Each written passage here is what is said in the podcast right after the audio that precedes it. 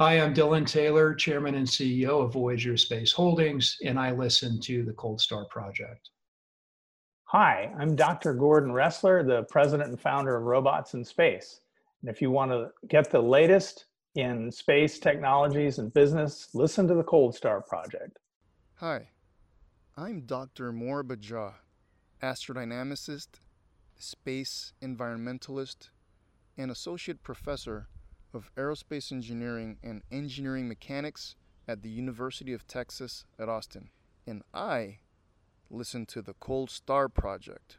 I think people in the space industry are pretty used to that. Mm. No one, when I interviewed at Black Sky, no one seemed surprised that I'd kind of had a variety of experiences applying to other jobs outside of space sciences, like if you apply to a job at like NIST to be a chemist or something like that, people kind of look at you and they're like, why have you done all these weird things? We're back with another episode of the Cold Star Project.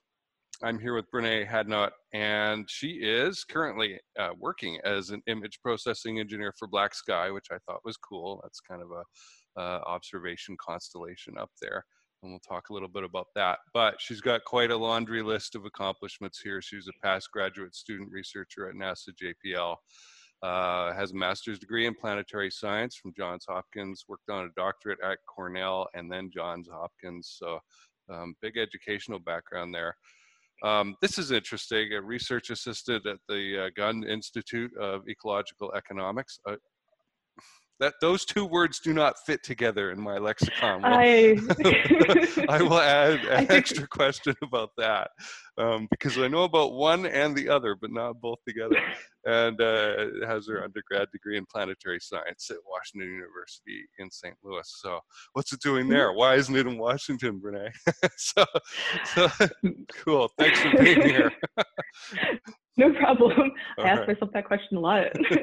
so, um, so as far as I know, there's no career path laid out for scientists who want to work in the space field. We were just talking before we started here.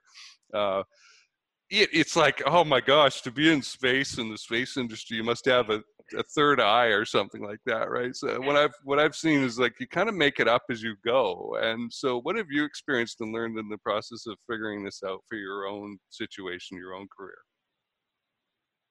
Yeah, um, yeah, planetary science um, and, and space science in general is such a weird field because it requires you to learn all of these disparate things. So like um, as an undergrad, you know, studying planetary science at WashU, I took geology classes, I took GIS courses, but I also took like environmental ethics and I had to learn stuff about astronomy and planetary formation and chemistry and how to run, you know, a particular spectroscopy instrument. So yeah, I think all of the skills you learn, like collecting data, analyzing data, interpreting data, dealing with these weird incomplete data sets, having to kind of pick up new instruments really quickly, um, is is what my experience in planetary science has been. And it's great because it's so applicable to all these different fields. Um, I think that's why my path is strewn with a lot of strange things because um, mm-hmm. I've, I've ended up using these skills. Um, the Gund Institute of Ecological Economics for looking at crop change in sub-Saharan Africa, and then looking at organic chemistry on Titan. And, and now my job is developing algorithms to process images that we take from space. So right. the grab bag of stuff for sure.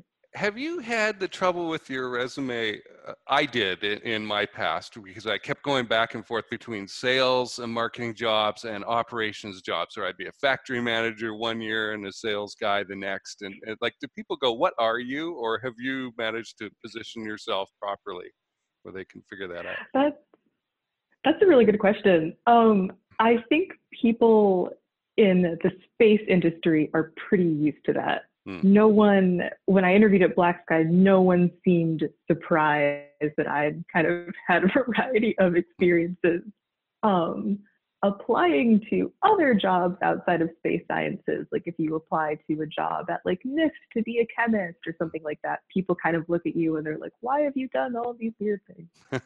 Very cool. Okay. Yeah, I think in space, people are used to it. Okay, so for those folks listening and watching, if you have a varied background and you're wondering, can I fit into space? Yeah, there's a good chance.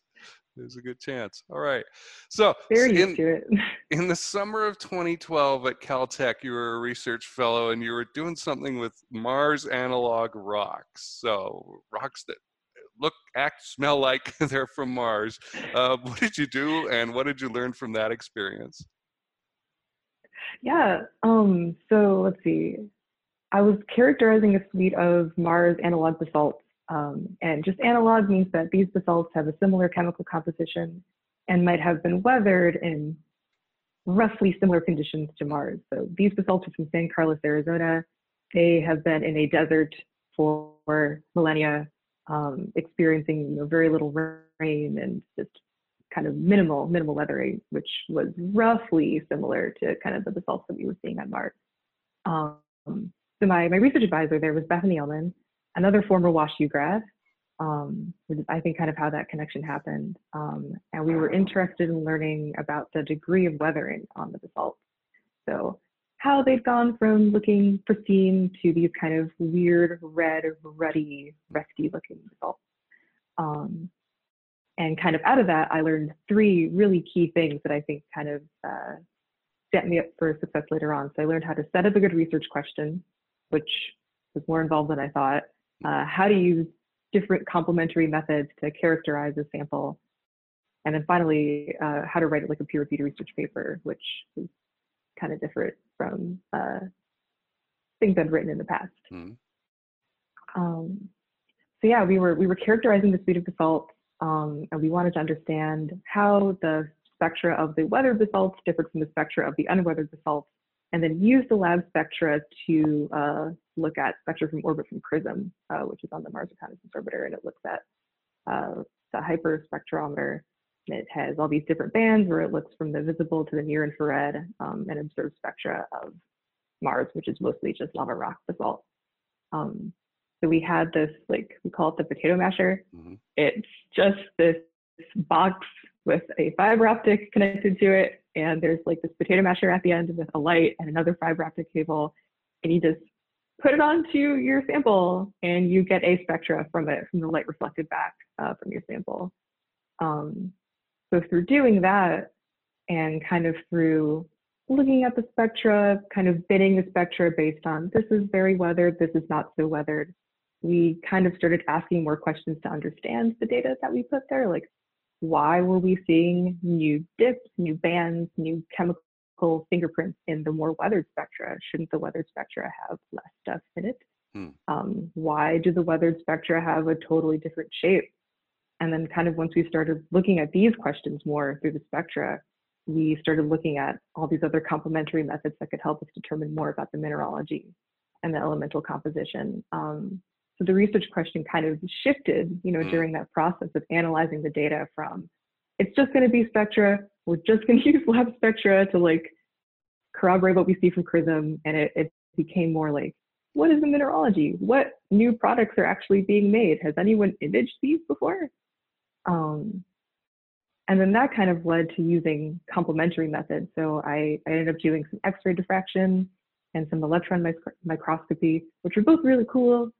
Um, X-ray diffraction, you just bombard a sample with X-rays and you look at the diffraction pattern that arises from it. And then electron microscopy, you take a, a thin slice of your mineral, um, coat it in carbon, and then bombard it with electrons. And the reflection of the electrons is uh, based on the um, elemental composition. So iron was very bright, something like aluminum was a little bit less bright. Um, and it was cool to learn like all these different ways to prepare the sample for XRD or electron microscopy, how to clean and interpret the data, because looking at spectra from a, a Vis-NIR spectrometer is different than looking at um, a readout from XRD or electron microscope. Um, and I, I, really enjoyed that kind of bringing together those complementary techniques and kind of investigating the mineralogy. So we ended up um, getting images of these protoclays that were being formed on the basalt, which was really cool. Um, kind of for the first time in a, in a Mars sense, kind of really understanding what happens to basalts when they're, they're weathered and what those minerals that are being formed kind of look like um, from an electron micro, microprobe.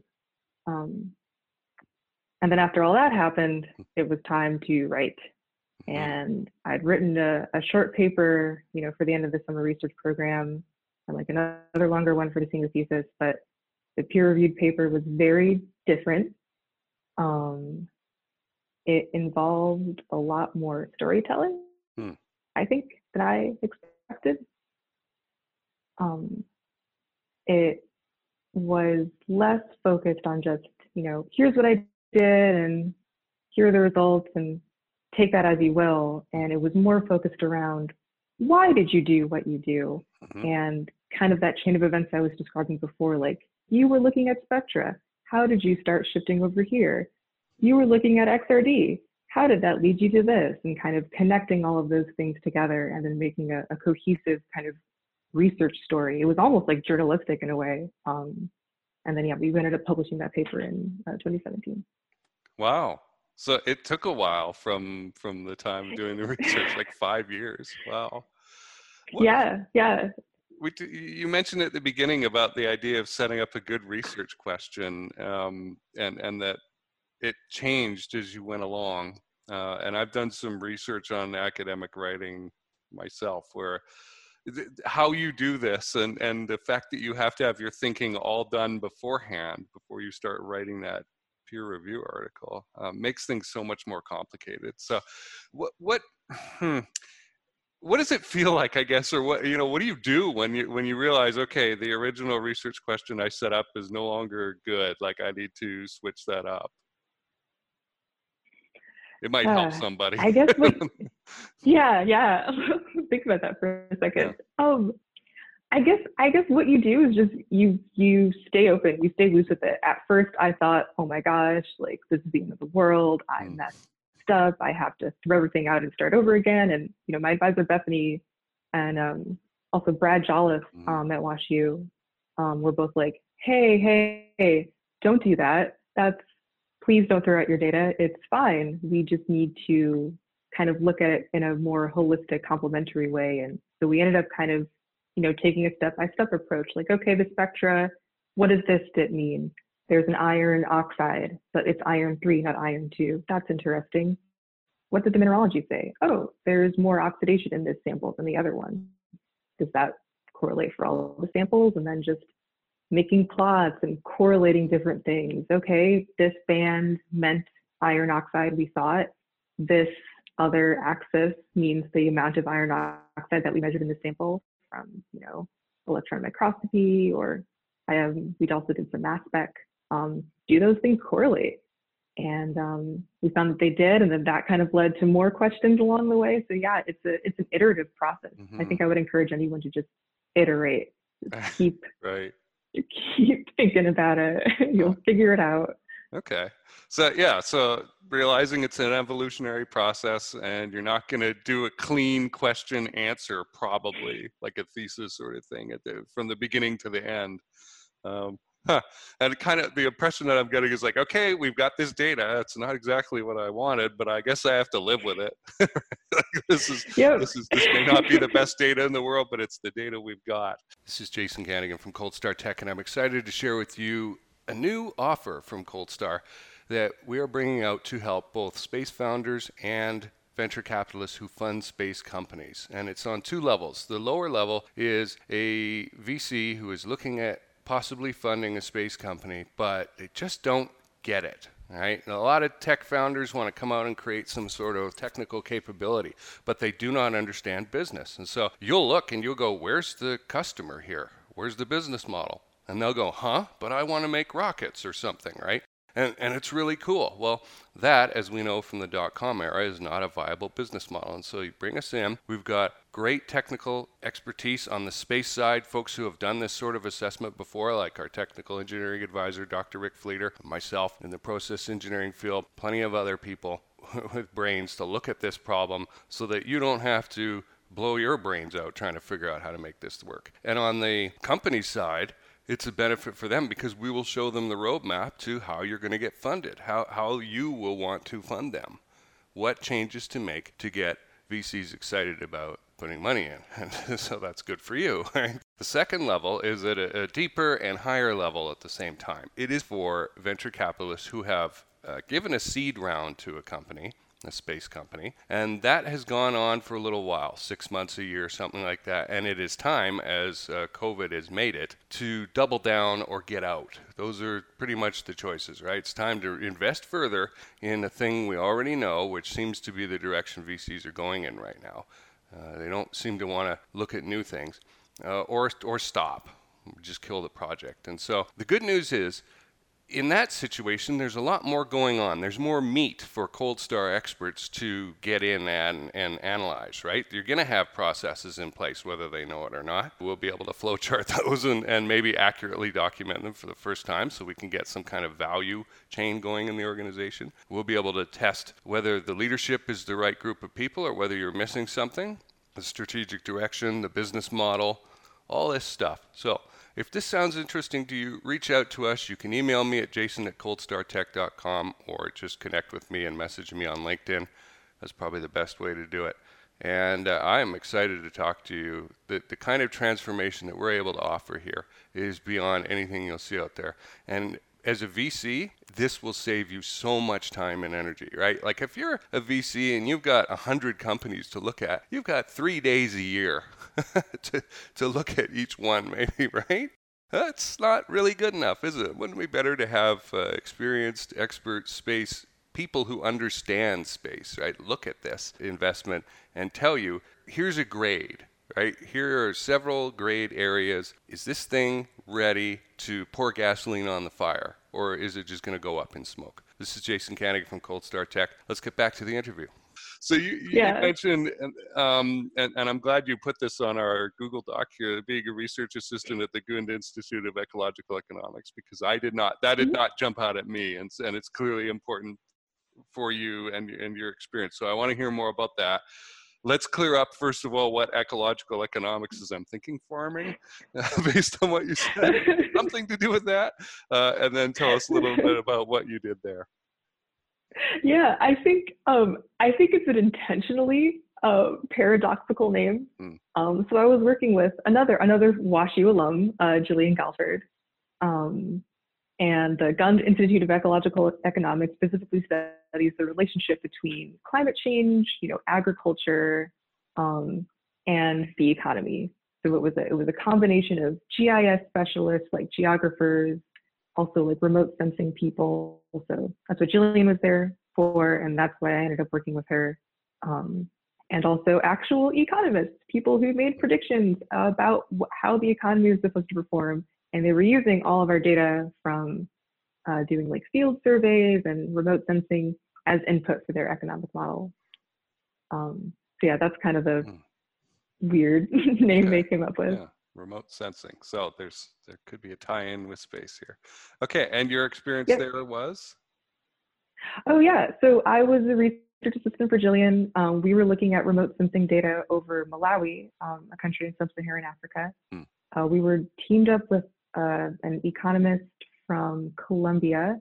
First name is Hope. I'm forgetting her last name, mm-hmm. um, but she was great.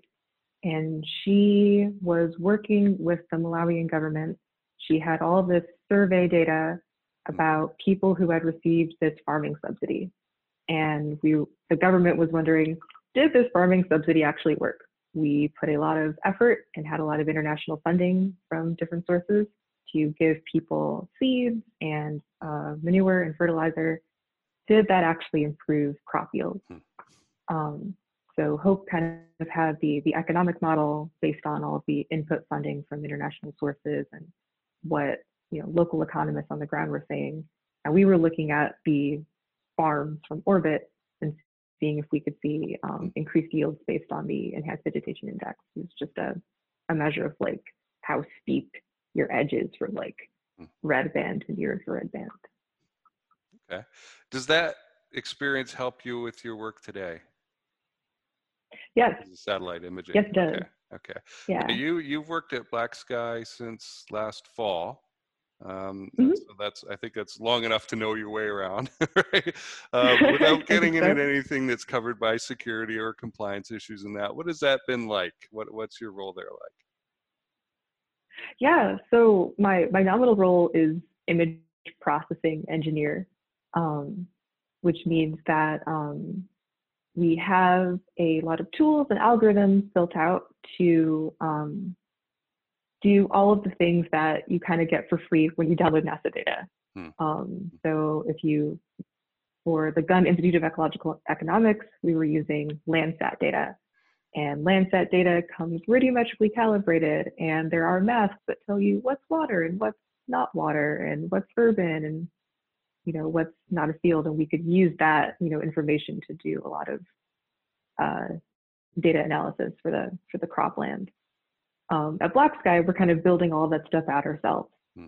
Um, so that is that is one of my roles to kind of help build some of the algorithms that um, georeference an image or um, determine, you know, if this is water or not, or uh, another person is writing algorithms to determine what are clouds in our images? How do we mask for that?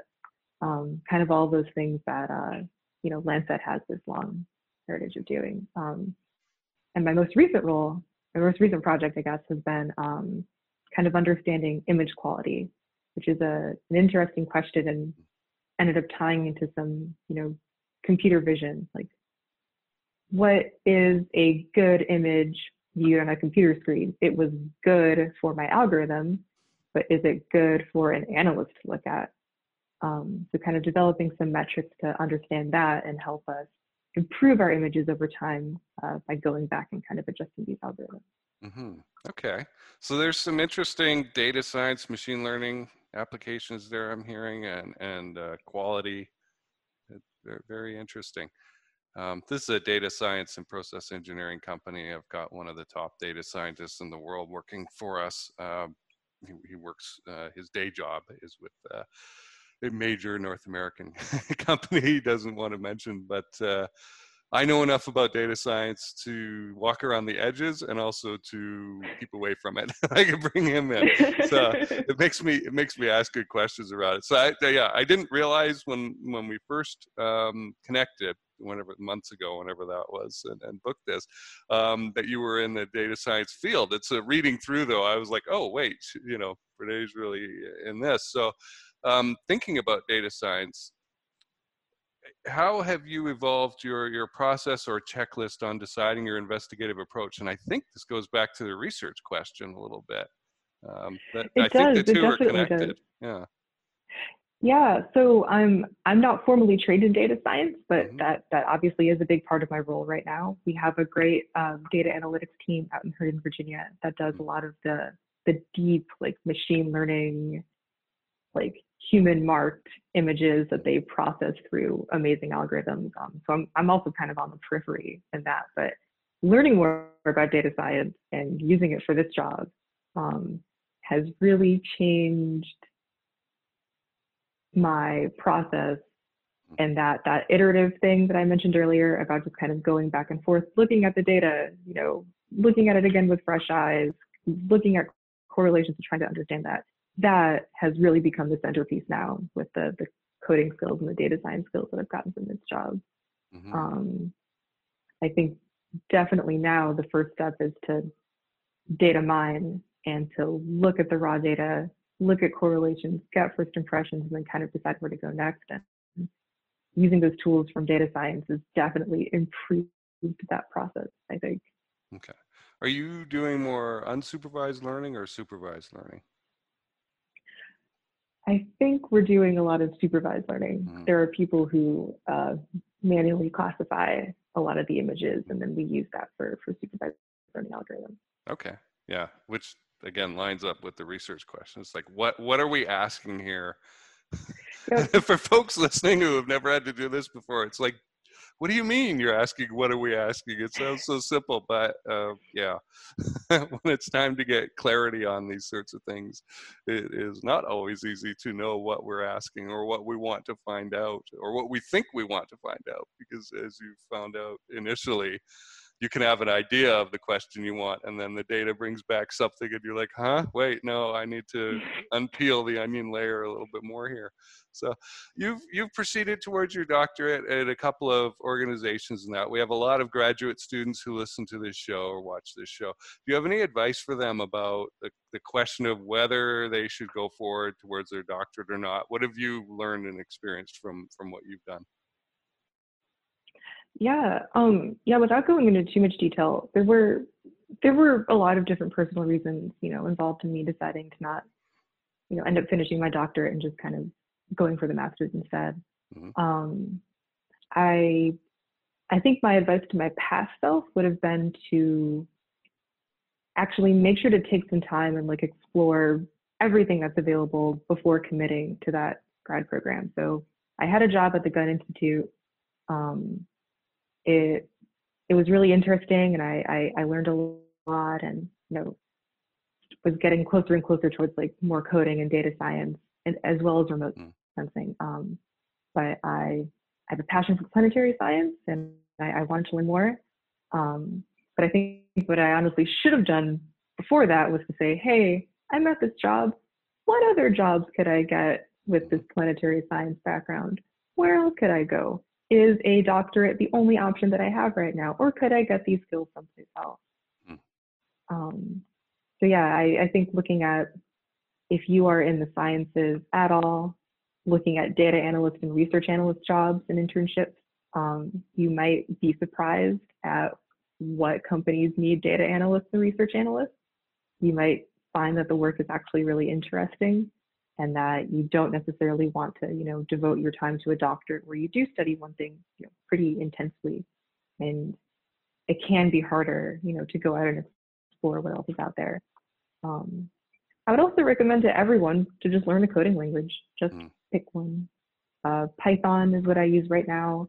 At Gund, I used R. I think at Cornell, I, I did MATLAB for a little while, but Python is kind of what's popular right now, and it's kind of what I settled on. Um, so yeah, I those would be my two things: learn to code and explore what else is out there. Because a doctorate is a great option and opportunity, um, but there are so many other cool things out there, and you, you owe it to yourself to go explore. Cool. Okay, Brene, if we were to hit the fast forward machine on on your life, which we don't, maybe that's a graphic way of putting it, but if it's like ten years from now, um, and, and hmm. you're talking to yourself, uh, what what what do you think your focus is going to have been, or you know, and what do you think you'll be doing in the space field? Hmm. That's a really good question. I think about that a lot. Good. Uh, the space industry is, is, moving is moving so quickly and, and so fast. Um, I really think that data science, data analysis, and coding are going to be huge factors in the future of the space industry. And I would like to continue staying with that. Um, I, I love lab work and doing chemistry and things like that was great. Um, but I, I, think that the, the modern space industry right now, I think companies like Black Sky, our competitors Planet, Digital Globe, Esri, everyone like that, data analysis and coding are the two really big skills that they're looking for and the, the skills that they need to kind of get these constellations up and running and do really amazing science from space. Maybe someday someone will send a fleet of con- a fleet of satellites to Mars or something. Mm-hmm. I don't know. That would be great that would be my dream job analyzing data from a fleet of satellites around Mars or Titan or huh. any planetary body. Okay, so bring on the exotic planetary data so that Brene yes. can learn something. Awesome. Yes. All right. Well, my guest today has been Brene Hadnot. She is with Black Sky, and I appreciate you being here. Thank you so much for having me. Hey, this is Jason Kanigan, the host of the program. Thanks a lot for listening to the Cold Star Project.